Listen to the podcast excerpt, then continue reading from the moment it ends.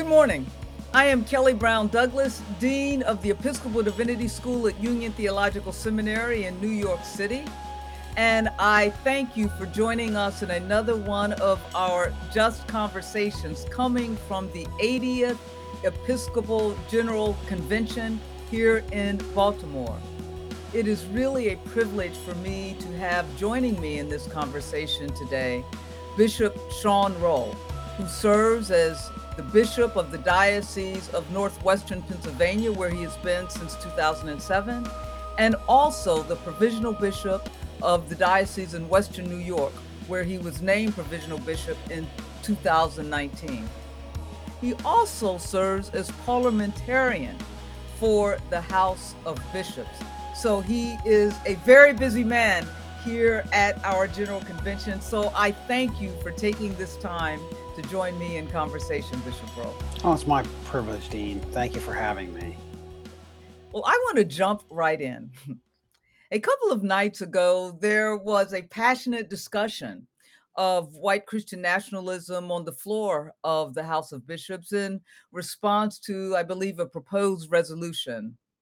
You have, in your role as bishop, spoken quite frequently about what you call the disease of white supremacy and your call for white churches to repent in relationship not only to the racialized mass shooting in Buffalo, which is a part of your diocese in Western uh, New York, but in response to other uh, acts of white supremacist violence and terror. I want to ask you, in light of the many discussions going on on the floor of the House of Bishops, what will it mean for the Episcopal Church to repent in regard to the disease that is the sin of white supremacy? Well, thank you. It has, I think, has multiple meanings, but I think what it's going to mean for the Episcopal Church is to get to a place of reckoning, a place of institutional reckoning about the issue of race and racism. So we've got a, a lot of people um, who, well, and, and over the past decades, we've we've we've talked a big talk mm-hmm. about racial reconciliation and but doing the systemic work is really the, the the the next step and it's it's the needed work and one of the one of the steps is institutionally to recognize our complicity and how we've benefited and to take steps in the direction of that reckoning and we did that this time uh, mm-hmm. yeah, with resolution A125, which which begins to to set up a new uh, group of of people who care about these issues to to be also given funds from the Episcopal Church has considerable wealth, much of which earned on, on the backs of those who have been marginalized. And to give that group some, some level of freedom and autonomy from the system. I mean, let's just say there's going to maybe a dotted line to, to the church, but but one in which uh, they have the, the, the freedom to begin to, that we have the freedom to, be, to begin to act. So we're not just saying oh racism is is is a sin it's a disease we're doing something about it. That's that's real and that's sacrificial. And i think we've taken at least a step in that direction and we've been on the journey but mm. now it's starting to get real. So when you start talking about the money now yeah. Now we're talking. Yeah, usually you can tell people's values and priorities if you, as we say, follow the money. And I like the language you have traditionally used in regard to white supremacy, uh, racism, etc. And that is the language of repent, which means, of course, you know, turning around and doing something differently. And so, with this uh, task force, let me first ask what, or committee that's been set up that's come out of this resolution, what will that look like for the church, not simply internally in terms of uh, structures and systems, but will it place the Episcopal Church uh, in any way differently, if you will, on the public square? I think it. I, I think it has the potential to do that. Now, that is if we can get out of our own way, and that's that's that's that's always an issue for the church. It's always for an institution like ours, which is so entrenched, is to get out of our own way, and whether we're really going to do the hard work of repentance, whether we can really make the turn. I think it does position us because the Episcopal Church has. This is the understatement of the day. Has considerable wealth Yes. so we're now talking about looking at all of these funds and seeing how they Mm, can be reappropriated. That's mm, going to give us the ability, the means in the world in which we live, uh, which requires those those financial means. But really, then, do we have the imagination and the willingness? I think to repent, and that I think remains to be seen. We've Mm, talked about it we have a vision for it. It remains to be seen to me whether we'll be able to do something creative or whether we'll just continue in the kind of performative self righteousness, which we're also good at, um, Yeah. which is to say it's bad, uh, but really keep doing the same thing. No, I well, I appreciate uh your frankness here because that's exactly right. And will we have the moral courage to do something about it beyond what we say in the resolutions that are on the floor? What can we learn? What should the church learn from uh your response as provisional uh, bishop in western new york and of course in uh your diocese of pennsylvania your response to uh the buffalo a white supremacist shooting. Well, I, I don't know um, because I'm still learning, so I'm not sure what what what can be learned. I can I can say some things that I've observed and maybe kind of a, some a way that I've approached this. It's been controversial in my own context, I must tell you. Um, you know, one of the things, one of the you know, first of all, the the just a tragic scene. This is a neighborhood grocery store.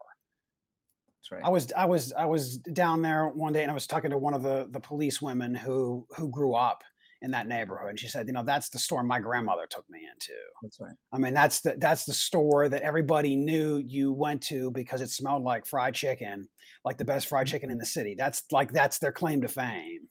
And that and Mm, that part is I mean, it's it's a neighborhood store. So mhm. imagine that somebody walked, somebody drove 200 miles and decided to shoot people in Right, that right. store. It's just it, it's it's like it's it's unimaginable.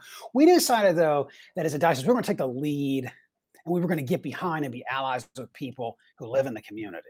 The churches that are Mhm. right there, including um, uh, uh, uh, one of our own Episcopal churches, a historically black church in that region. But one of the things that I got I got a I got a really criticizing a voice from a number of people saying, why aren't you having a prayer service at the cathedral? Why aren't you praying at our cathedral? And here's the Mhm. interesting thing about the cathedral, which is a mostly white cathedral on the right. on the right side of town.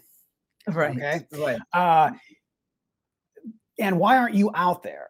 And I said, you know, uh, the interesting, I couldn't respond to that person because I was sitting at the racial equity roundtable with leaders of the city of Buffalo, figuring out how to strategize to make the systemic change that we needed to make. I wasn't out trying to grab a camera. Ex ex yeah, And so it's taking the lead.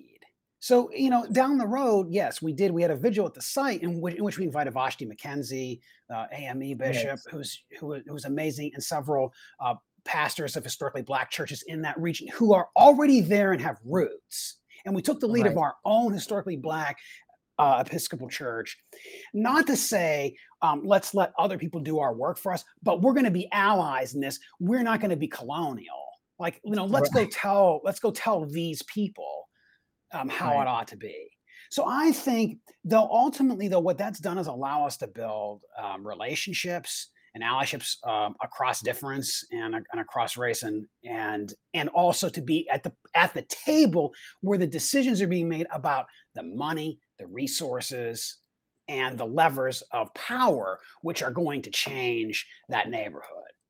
And and I, that was hard for people. Mhm, I got to tell you. mhm. Yeah. No, I'm sure because you used a word here, sort of colonial.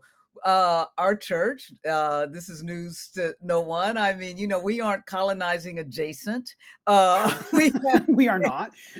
right, we have We been, have been, uh, we have been right. colonizers, right? and you know, we got our wealth, as you mentioned, because we have been the church of wealthy slaveholders. Uh, they didn't accidentally sit in our pews; they uh, were those who provided provided the pews, if you will, and uh, on the backs of uh, those who were enslaved and on the backs of slavery. So, what I like in, in hearing what you said is the importance of listening to the people in the community. And now this brings me to Baltimore. We're, RGC is in Baltimore. And, you know, one of the reasons we are having these conversations is bringing Baltimore to the GC in terms of these podcasts with local Baltimore activists and leaders. What difference has it made for this general convention to be in Baltimore, or has it made a difference to the general convention? Well, I, I, I hear us talking a lot uh, about Baltimore and awareness of our context. I think it's a it's it's a powerful witness, but also just to be in in the presence of a place that um, is is is doing such tremendous work. I mean, there's an inspiring leaders in this community that we've borne witness to. There was a shooting blocks away from the convention center. We and we were able My to son, yeah, start with yeah, my son lives right down the street from where you guys are, and that from that shooting. That's right.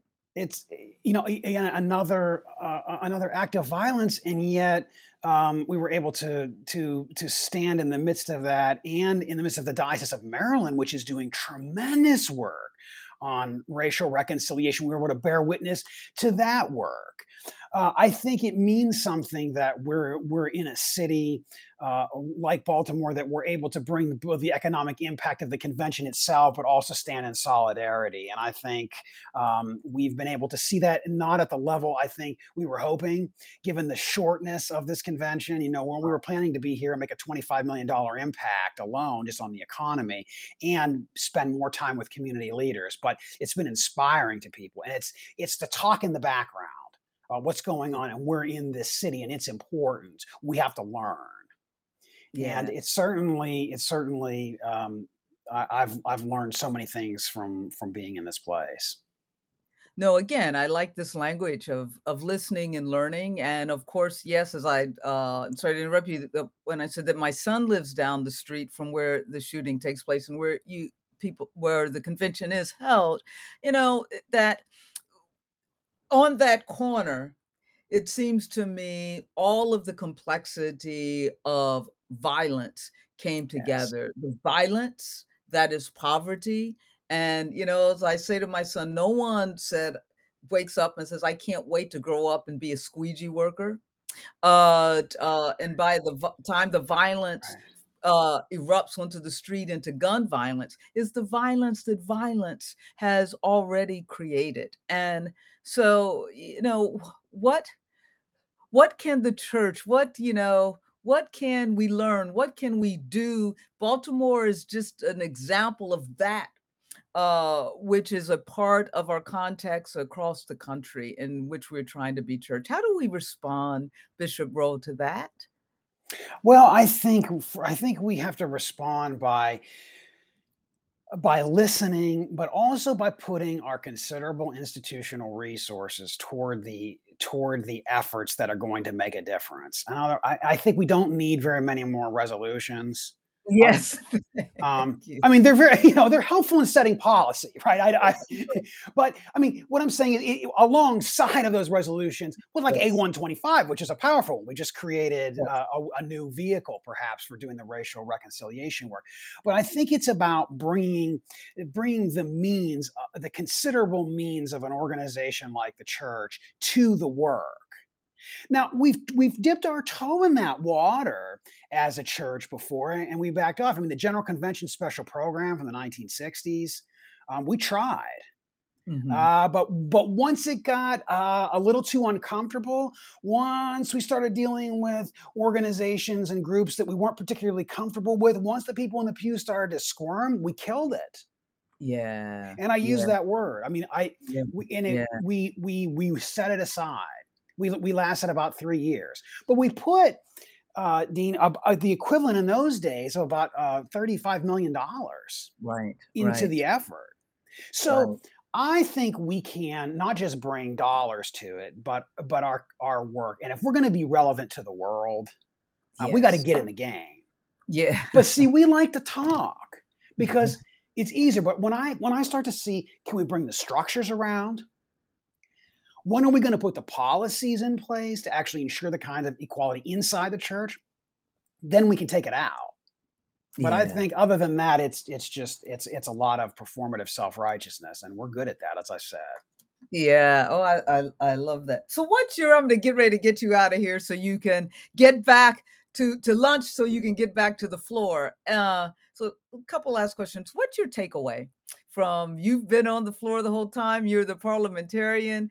You, were probably one of the few people that have read all of the hundreds of resolutions uh that are on uh the floor and before the convention. What as you think about, and this is the last day of the convention, uh, what just happened over these last four days, resolutions and all, what's your takeaway and how's the church better? Well, I think that the church is uh, poised for um, uh, a continuation and perhaps even a new chapter. We've set in our presiding bishop and our general convention has has has set the stage for becoming beloved community, and I really think we've we've taken tremendous steps in that direction. There's a there's a, a spirit that's palpable here, uh, a sense of cohesion about about our mission and about what we're here to accomplish. We just elected the first Latina woman Yes. to be the, the president of the House of Deputies. And she's amazing, by the way. Yeah. We just have to watch to see the, the great work Yeah. that she's going to be able to do. That was unthinkable. I have a generation ago, not the least of which because now we now pay the position, so it doesn't have to be somebody who's retired and of independent means. Yes. Yes. So we've created a new vehicle uh, for um, for thinking about how we do our racial reconciliation work, and we've committed to the funding. It's Yes. revolutionary for the Epis- I mean, for the Episcopal Church. I know for those of you listening, you're probably thinking, "What's the big deal?" But let me tell you, for this state institution, we just we just said we're going to look at our 150 million dollars and probably put about 10 percent a year toward this. hmm That's huge. Yeah. I just Yeah. feel like there's an energy to to come together and and do the work and put the institutional half behind it, not just talk about it. That makes me excited. That's my takeaway. Well, you know what? I think that's a good place to leave it. And yes, we had uh, Lydia Harris in conversation with us. And so hopefully, with energy such as yours, and I mean moral energy and a moral voice, that it will help our church expand, as I always say, its moral imaginary Yes. and grow more into being church and bring alive the resolutions that need to be brought alive. uh, the, thank you, Bishop Rowe, for being with me in this conversation, for your work, uh, not simply at the GC, but uh, your ministry and your work in the world. Thank you. Thank you. Thank you. And blessings to you. Thank you. In today's second interview, I'm speaking with Tim Reagan from St. Paul's Place and Groundworks Kitchen. St. Paul's Place is a social enterprise working to strengthen individuals and families in Southwest Baltimore. It does so by providing programs, services, and support. Groundworks Kitchen is their restaurant, which has a free 12 week culinary arts program designated to train community members for careers in food service. Students in this program receive industry recognized credentials, access to local jobs, and every dollar made goes back to expanding the programs of St. Paul's Place. I really hope you enjoy learning more about this important program and the work they are doing in Baltimore as we speak with their executive director, Tim Reagan. I want to begin by talking about the very important work that your organization, Paul's Place and Groundwork Kitchen, is doing in the city. Can you tell us a little bit about uh, both of these uh, organizations, if you will, Paul's Place and Groundworks Kitchen's relationship to it? How how did you begin? Well, thanks, thanks, Kelly. Um, thanks for the question. Um, Paul's Place has been here serving the Pigtown community in Southwest Baltimore since 1982, when two volunteers from St. John's in Glyndon, Maryland, approached the rector of St. Paul the Apostle on Washington Boulevard, which is in our neighborhood, with an idea to start a soup kitchen. And so they began serving soup and sandwiches twice weekly. This was 40 years ago and that's grown now to um, a daily hot meal program, five days a week. Um, and as we kind of grew over the course of those 40 years, we added other things that we do at Paul's Place laundry services, showers. We have a nursing clinic actually that uh, we do in partnership with the University of Maryland Nursing School. Um, we have a case management team which provides case management services all the way up to kind of what we call tier three, which helps people get into housing. And then we also added programs for children and youth that we run during the school year and kind of what we call the after three program. And then we run summer camp um, during the summer. Um, we've also added a peer recovery advocate at Paul's Place who's helping, you know, with our guests who suffer from addiction. And he does outreach actually a little bit beyond the neighborhood. In fact, we're uh, we we just got funding for a mobile outreach van, so we, are really excited about. We're going to be adding a van to the, our peer recovery work. Um, you know, we over the last probably four years or so, Paul's Place has been um, starting up the Groundwork Kitchen um, culinary training program and uh, social enterprise in the form of a, a, a restaurant. Um, the Groundwork Kitchen opened uh, last year, um, and we started our culinary training program towards the end of the year. Um, we had to put a pause on the restaurant operations earlier in 2022, but we're still running our culinary training program. In fact, our third class graduates next week wow. on uh, on June 30th, um, and we're actively recruiting our fourth class, which will start the, the week after. So we've we've learned the uh, kind of wash, um, rinse, repeat cycle of uh, running a training program like that. Uh, we've we've got we're fully staffed um, on that operation, um, and we've been successfully placing students into employment in all out of all three classes so far. Um, so the workforce training pro- program is really off to a great start.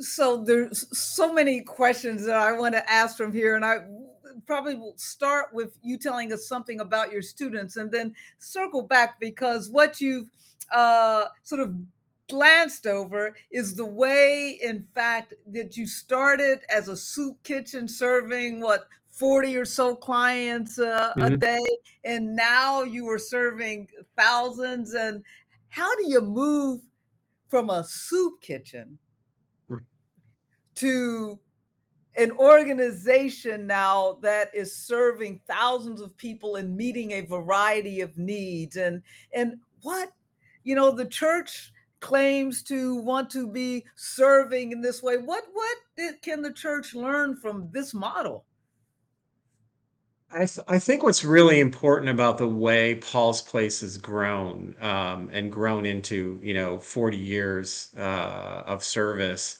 and now Groundwork Kitchen, which is a new enterprise, is we've really listened to our guests. Um, and it's important that we call them guests. Um, they're not clients, they're not patients, they're not participants, they're guests. And we have really an approach, a hospitality approach um, which fits nicely together with uh, what we're doing in Groundwork Kitchen in the restaurant um, and in our training program. So I think staying attuned to what the needs of our guests are and responding with an appropriate level of service um, is how we've we've grown to you know from from sandwiches to 20 different programs that we offer at Paul's Place. Uh, I, I think it's also um, looking at some of the economic factors in Baltimore has been important and really looking at some of the root causes of the, the, the problems that our guests um, are struggling with. And you know, we we know that employment is really a key driver of increased economic stability. Um, but the residents in Southwest Baltimore have a lot of barriers to obtaining employment. Um, you know, even before COVID, over almost 30% of adults in Southwest Baltimore over the age of 25 lacked a high school diploma or equivalency. Um, the employment rate in Southwest Baltimore was four times the national average.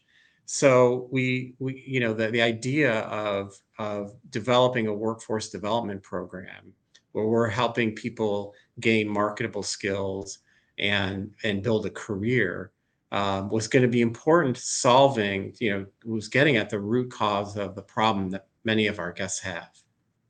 Yeah, one of the things, thank you for pointing out the importance of talking about guests and not clients, uh, because one of the things that really struck me on your website uh, hmm was that indeed you talked about guests. And so that your guests are not simply objects for charity, Right. uh, but human beings, right, with needs that need to be cared for and responded to. And one of the common themes that we've been hearing as we talk to persons like yourself and organizations who are working in Baltimore is how important it is to listen uh, to to the guest as opposed to coming in and saying this is what you need, but listening to the guest for what they in fact need and responding to that need.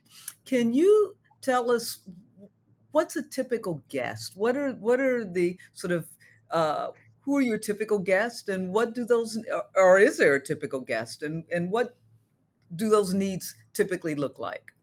Yeah, I th- I think it's it's interesting the the um, you know our our guests um, I- you know they're they're they're generally under the poverty level. Um, you know they're they they've got a variety of um, of issues that they're that they're dealing with that range from you know addiction to health problems to employment problems to housing problems um, I mean, it's it's really, you know, and it's a wide ranging age group. It's, you know, um, a- across the guests who come into Paul's place. Um, in our in our um, uh, in our workforce development program at Groundwork Kitchen, you know, you we would have thought that, you know, um, we'd be primarily getting younger people. We, you know, we focus on people who are 18 or older. Um, but you know, the average age is probably somewhere in the 30s. Mm, Um, these are are folks who've had trouble, you know, managing a career. Um, and you know, we're trying to give them a set of skills that they can move not only that we place them into their first job, but we want to help them with their second and third and fourth job. You know, we want to see their career progress. Um, so, you know, I, I, I think the um, if if there's anything that's kind of um, a common element, I would say is that is that the, our guests need support. And we want to meet them where they are um, with with services that really respond directly to their report to, to their needs. And I, I think the other thing that you know we we take kind of a trauma informed care approach to how we deal Mm, with guests which means we we we aren't in we don't have kind of the typical scarcity mindset about our guests. That that's not what we're, you know, uh, that's not the approach that we take. We really take an approach of really what can we build on? What are the positives that that people bring? And and we want to be um, timely and efficient with how we how we work with guests, how we engage with them. Um, uh, and and and provide something that really you know is is life changing for them. I mean, one thing that we do right now that I can talk about. Um, so we've we've started providing um, dental. We've provided dental care um, through a relationship with a, a dentist, and and we've actually supported some of our guests getting dentures. Mm, And and it seems like a simple kind of a thing, but it's life changing. that's Um, exactly what you, you know, when the guest comes back with a, a broad smile, um, and and just you know tearful about like how how they feel better about themselves, how they're more energized and engaged. you know, how they feel more confident. Um, where you know, for years they may have, you know, their dental care may have been um, been an issue. So, you know, those are the kinds of of things that we in, in every program that we offer. Um, you know, we have immediate kind of feedback from our guests about about the impact um, on them, um, and you know, we we're, we're going into a period now where we're uh, about to undertake a strategic planning process. Um, you know, we've been Paul's Place has been here for 40 years. Mm-hmm. We've grown. We've done a lot of different things, but we really want to focus on where should we be for the next five to 10 years. Like, what are the issues that we really want to attack and put our resources and talent towards? So, the very first part of that process, which we expect to begin within a month or so, is really going to be listening. Um. Listening to our guests, listening to the neighborhood, and the neighborhood includes not only businesses but residents. Um, understanding our kind of brother and sister partner agencies um, that are nearby uh, that that that serve some of the same people um, understanding what's happening in the faith community um, around some of the same, very same services that we provide.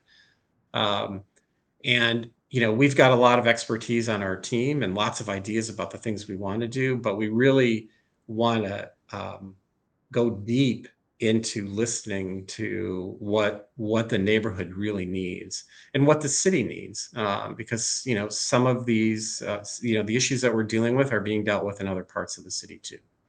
No again i just love this emphasis uh, and your re-emphasis on listening and clearly uh, that's something that the church must learn to do uh, not come in with solutions, but let those solutions emerge from the ground up uh, by listening to the people whom we claim to care for and want to serve.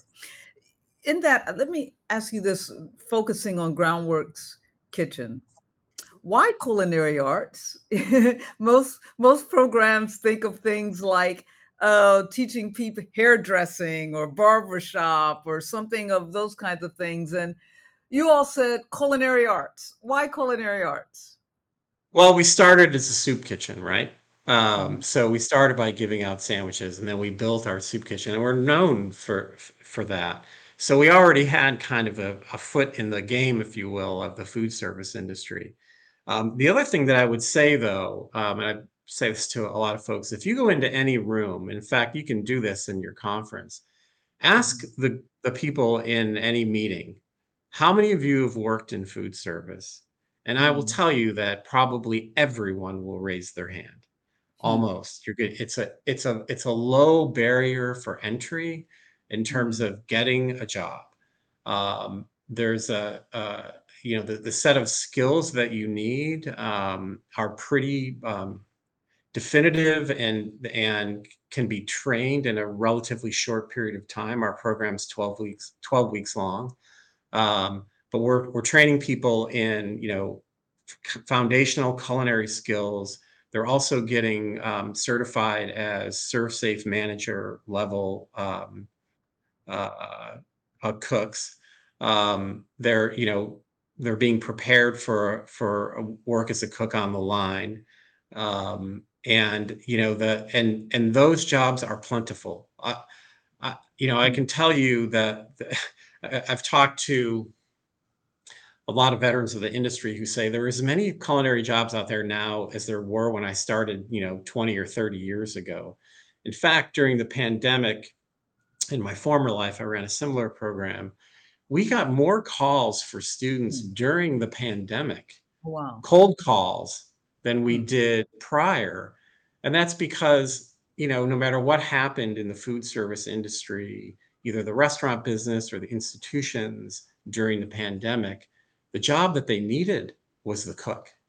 Right. Uh, right. And so, you know, it, it's also, I think, as a as a um, a profession, it has certain rules. It has the kinds of rules that and and um, practices that that need to be reinforced. So, you know, the kind of career skills about showing up on time, being ready and in uniform, getting your station, the whole mise en place idea of what a cook does, you know, getting your station ready.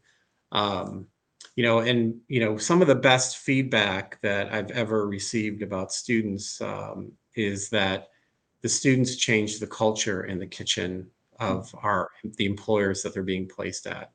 I actually had someone tell me that, um, and that's what you want to hear. I mean, Right. it's not so much how fast are you, how fast can you dice an onion um, or run a line. It's really like, what's your, how are you as an employee, and are you engaged and willing to invest in yourself? Um, so, you know, I could go on and on about the food service business. I love it. I worked in it myself when I was much younger, but my career really wasn't in it. But um, but I love uh, I I love the business. I love it's a real practical skill that you can teach that Right. is it, it, this it's life changing work in the sense of if you saw our students on day one and then you saw them on graduation day, they're like different people. They So look you in the share eye. Hmm? Oh, I'm sorry. I was gonna say, so share one of the success stories. I read some of these stories online and uh, of people have talked about hope and the things that you've done. Tell, share with us one of your success stories of the many that you've had.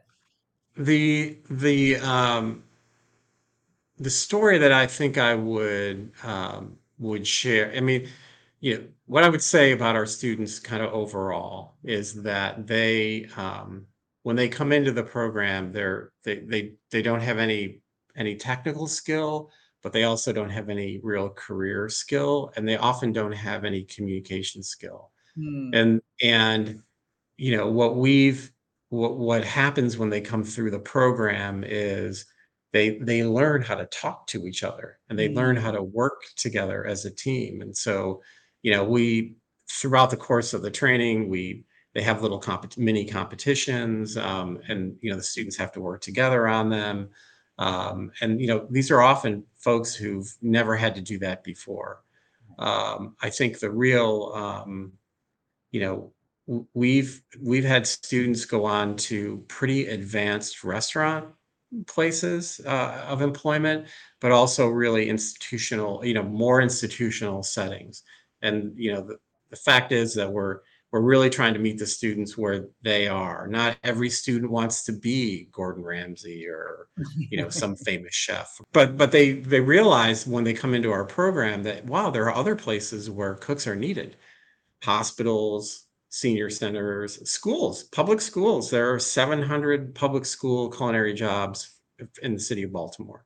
And those jobs are, you know, geographically distributed and, you know, provide lots of scheduling options. And, you know, so it really kind of fits the need.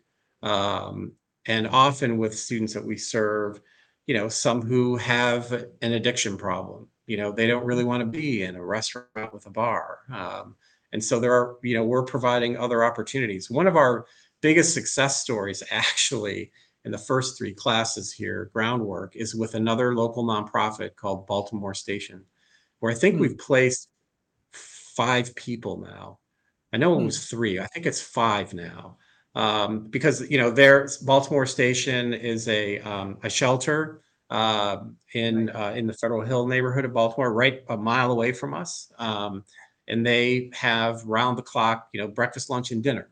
And so they need they need cooks, and um, and they are a good employer. Um, they pay well, um, and so they've been a great partner of uh, placing our students with them. And you know, I think our students also have, you know, because of how of the training program that they came through groundwork and the relationship with Paul's Place, they have a better sense of kind of the need. Um, now, we we also have uh, another really good local partner who's hired multiple students already. That's a black-owned restaurant in Baltimore called Locale. I think they've hired two or three students so far. Um, and you know that that's the kind of we, we really see our ourselves as helping kind of seed the industry here in Baltimore. Um, and I, I think so far uh, it, it's been a success here at Groundwork. So want to get you out on on this sort of a, a two part question in Sure. relationship to the church. First of all, thank you uh, for sharing uh, this, and again, it just uh, reemphasizes the importance of the work that you are doing in in Baltimore. So the church is coming in to Mhm. Baltimore for some seven to 10 days. What is it that you want the church to know? What should they take away having learned? And what should the church leave behind? So I want to quote Robert Egger, who um, who ran DC Central Kitchen Mm, and is now um, uh, kind of an advisor. He's out of that out of the game, so to speak, but um, but I, who I follow and his quote, which really has a lot of meaning for me, is that too often philanthropy and nonprofit service have more to do with the redemption of the giver than the liberation of the recipient. mm, And and I'm all about the liberation of the recipient. And that's what mm, I want Paul's Place to be and Groundwork Kitchen to be. And I think our team wants that too and and you know we certainly appreciate um, all of the the the support of treasure and time that we get through donations and through volunteers et cetera. I mean our work is is you know we not if we can't do our work without that that's clear. But really focusing on the liberation of the of the of the receiver is really understanding what their life is and and what mm, they're dealing with and being open to supporting that which isn't necessarily um, what you what you really think about. Um, but you know i've i've been i had a long for-profit career before i got into the nonprofit game about about eight years ago or so. And um, i can tell you that the, the the most meaningful work we're doing is where we're really connecting to the guests that we're serving and we're and we're helping them change their life and become more self-sufficient um, and able to to manage their lives in a more productive way. Um, i mean you know ultimately the you know it would we'd love to be out of business right? Yeah, um, uh, but we've been here for 40 years and the need is still out there. Um, and it's um, it's a changing need in some ways. It goes deeper in some areas um, but it's but it's there. And if you know if you're a believer in you know social justice trying to improve the lives of you know the, your neighbors and that's who they are they're our neighbors um, you have to really um, you, you you you can't think that you're flying in with the solution you have to be in the space understand what the need is and help develop the solution with the guests no more powerful a message and no more important of a message for the church to hear, really, Tim. You know, so if you're interested in social uh, justice, no. For us, we believe that social justice isn't the add on, it's the gospel. And that yep means, as you say, that people are our guests, are our neighbors, and the church must be more concerned about the liberation of our neighbors and those in need than they are about their own redemption. Thank you for this very meaningful conversation and for your very important work. And I know that our church will be made better by listening to this conversation and heeding your words. Thank you so much. well thank you so much it was great to share about paul's place and groundwork kitchen with your with your members